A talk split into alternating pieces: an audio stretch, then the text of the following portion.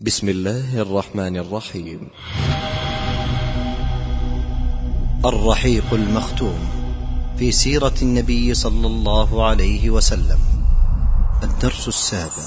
تقديم عبد الرحمن السبهاني. الله أقوى وأقدر. ممن عدا وتكبر. ممن بغى وتجبر. وبات بالله يكفر. وراح بالكفر يجهر مستخدما كل منكر وحاشدا كل عسكر. فالله يملي الآن فشلت أيضا الخطة الخامسة أو السادسة لكفار قريش فقرروا خطة أخرى وهي القوة وأتوا إلى أبي طالب وأخذوا يهددونه. فقالوا له إن لك شرفا ومنزلة ونسبا وإن ابن أخيك لم ينتهي عن شتم آلهتنا وتسفيه أحلامنا وعيبها. فإما أن تكفه عنا وإما أن ننازله وإياك في ذلك. حتى يهلك أحد الفريقين. جاء أبو طالب إلى النبي صلى الله عليه وسلم وشاوره وكلمه في ذلك فقال النبي صلى الله عليه وسلم لا والله لا أترك هذا الأمر حتى تنفرد هذه السالفة. يعني حتى تقطع هذه الرقبة. ما أترك الدعوة إلى الدين. بعد ذلك أعلن أبو طالب نصرته له وقال والله لن يصلوا إليك بجمعهم حتى أوسد في التراب دفينا فاصدع بأمرك ما عليك غضاضة وأبشر وقر بذاك منك عيونا. ذكر من القصص أن عتيبة بن أبي لهب أتى يوما إلى النبي صلى الله عليه وسلم فقال أنا أكفر بي والنجم إذا هوى وبالذي دنا فتدلى. يعني أعلن الكفر. ثم تسلط عليه بالأذى وشق قميصه وتفل في وجهه إلا أن البزاق لم يقع عليه وحينئذ دعا عليه النبي صلى الله عليه وسلم وقال اللهم سلط عليه كلبا من كلابك. وقد استجيب دعاؤه فقد خرج مرة في نفر من قريش حتى نزلوا في مكان من الشام يقال له الزرقاء فطاف بهم الأسد تلك الليلة فجعل عتيبة يقول يا ويل أخي هو والله آكلي. كما دعا محمد علي قتلني وهو بمكة. وأنا بالشام فعدا عليه الأسد من بين القوم وأخذ برأسه فذبحه. وقد ذكر هذه القصة مجموعة من الكتب الإصابة ودلائل النبوة ومختصر سيرة الرسول صلى الله عليه وسلم ولا عجب فيها.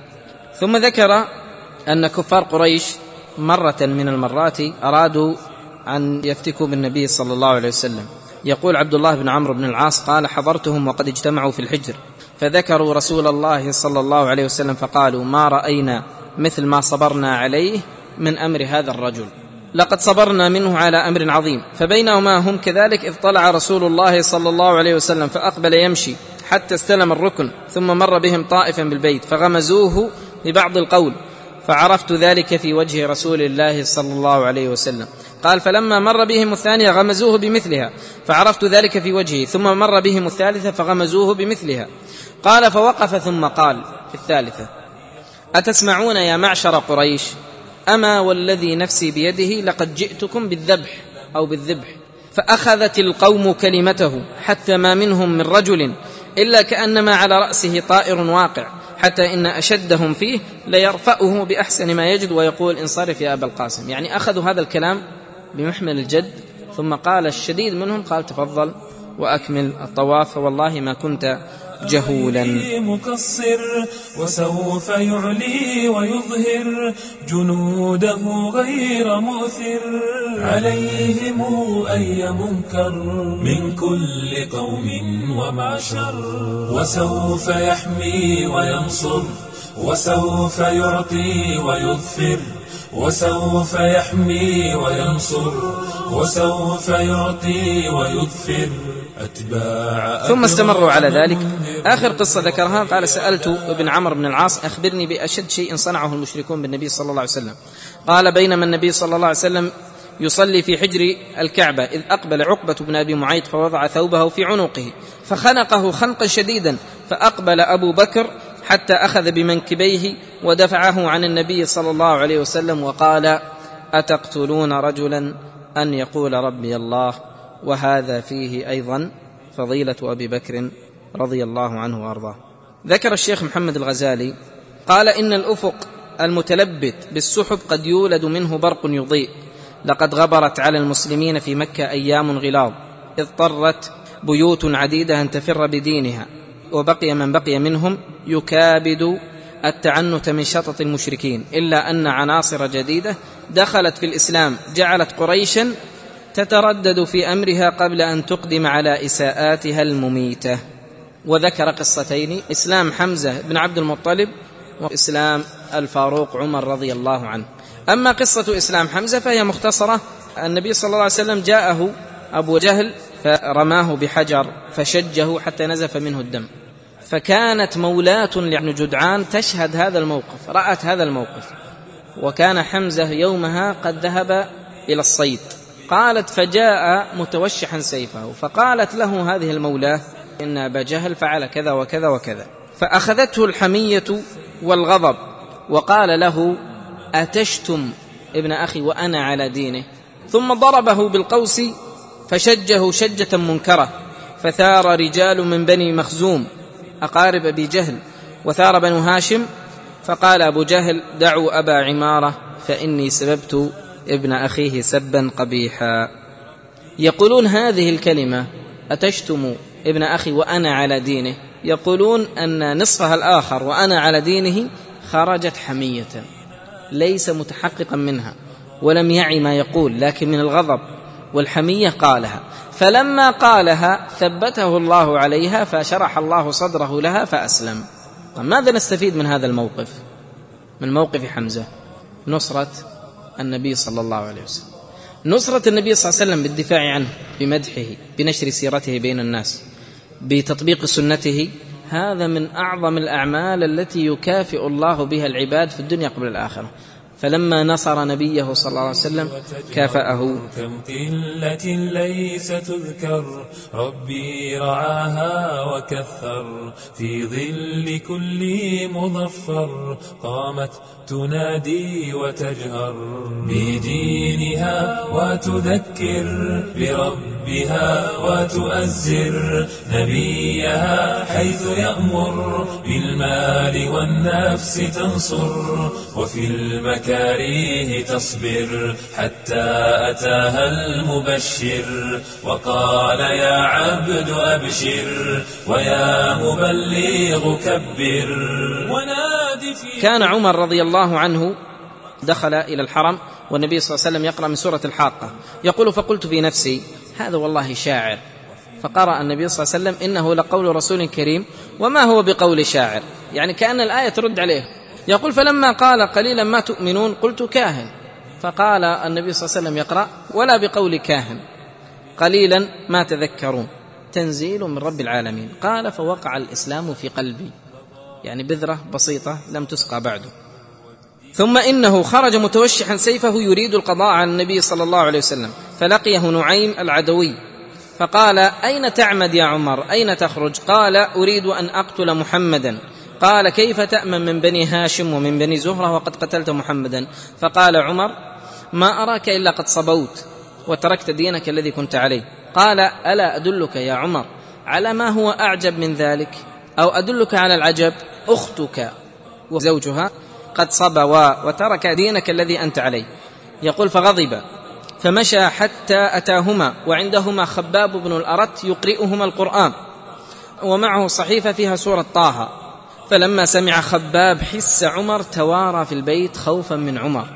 وسترت فاطمة أخت عمر الصحيفة وكان قد سمع حين دنا من البيت قراءة خباب.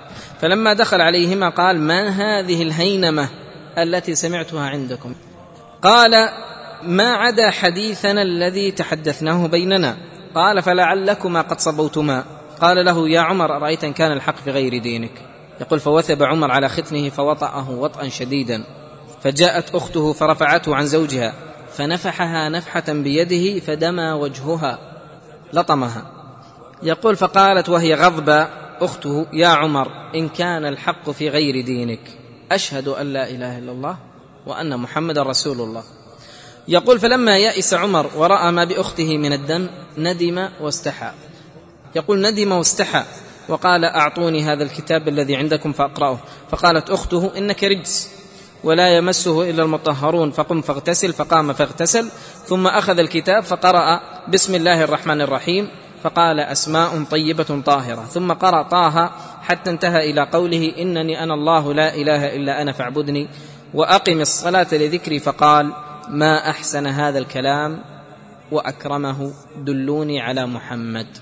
فلما سمع خباب قول عمر خرج من البيت فقال أبشر يا عمر فإني أرجو أن تكون دعوة الرسول صلى الله عليه وسلم لك ليلة الخميس.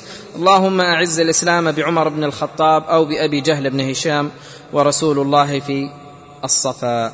ثم أخذ سيفه وذهب إلى النبي صلى الله عليه وسلم وكان في دار الأرقم فخاف الناس أن يفتحوا له ومعه السيف. فقال النبي صلى الله عليه وسلم إن كان يريد خيرا بذلناه له وإن كان يريد شرا قتلناه بسيفه فدخل عليهم في دار الأرقم فقال أشهد أن لا إله إلا الله وأن محمدا رسول الله. كانوا يقولون في مكة والله لو أسلم حمار آل الخطاب ما أسلم عمر من شدته وغلظته. فسبحان مقلب القلوب وسبحان من يودع الإسلام في القلوب التي تزكو عليه وتنبت به وتتطهر به. فلا تيأس من إسلام أحد أو استقامة أحد. والله سبحانه وتعالى يقول إنك لا تهدي من أحببت. وقال ليس عليك هداهم. فالله هو الهادي. وليس عندنا سيوف نضرب بها الناس أو نجبر الناس على التدين. إنما عندنا قال الله وقال رسوله. والله سبحانه وتعالى هو هو الهادي. هذه قصة إسلامه التي ترددت كثيرا. الآن نأتي إلى ما بعد إسلامه. ما بعد إسلامه يقول هو عن نفسه يقول لما أسلمت تذكرت أي أهل مكة أشد لرسول الله صلى الله عليه وسلم عداوة. قال قلت أبو جهل فأتيت حتى ضربت عليه بابه فخرج إلي وقال أهلا وسهلا ما جاء بك؟ قال جئت لأخبرك أني قد آمنت بالله وبرسوله ومحمد وصدقت بما جاء به. قال فضرب الباب في وجهي وقال قبحك الله وقبح ما جئت به. فلما أسلم عمر جاء إلى النبي صلى الله عليه وسلم وقال له يا محمد ألسنا على الحق؟ إن متنا وإن حيينا؟ قال بلى. قال والذي نفسي بيده إنكم على الحق إن متم وإن حييتم. قال قلت ففيما الاختفاء؟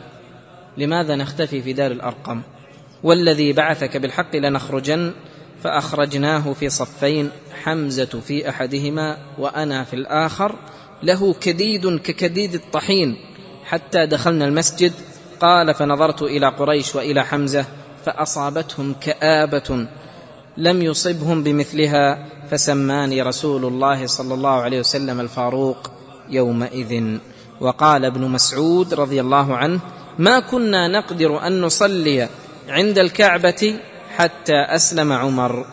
وقال صهيب الرومي رضي الله عنه لما أسلم عمر ظهر الإسلام ودعي إليه علانية وجلسنا حول البيت حلقا وطفنا بالبيت وانتصفنا ممن غلظ علينا ورددنا عليه بعض ما يأتي به.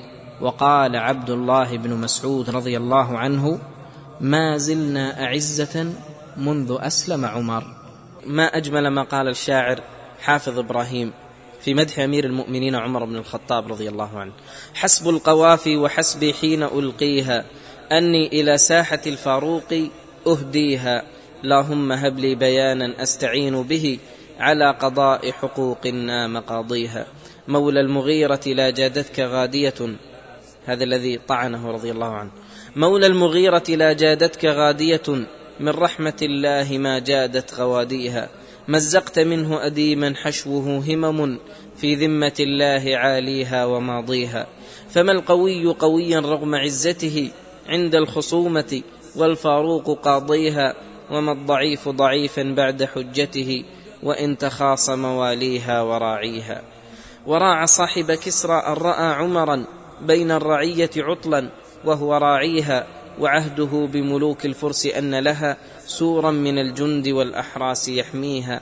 رآه مستغرقا في نومه فرأى فيه الجلالة في أسمى معانيها. فوق الثرى تحت ظل الدوح مشتملا ببردة كاد طول العهد يبليها فهان في عينه ما كان يكبره من الأكاسر والدنيا بأيديها. أمنت لما أقمت العدل بينهم فنمت نوم قرير العين هانيها. جوع الخليفة والدنيا بقبضته في الزهد منزلة سبحان موليها. فمن يباري أبا حفص وسيرته ومن يحاول للفاروق تشبيها. قد فر شيطانها لما رأى عمرا إن الشياطين تخشى بأس مخزيها. والفتح كالسيل يهدر وفي المماليك يعبر. والفتح كالسيل يهدر وفي المماليك يعبر.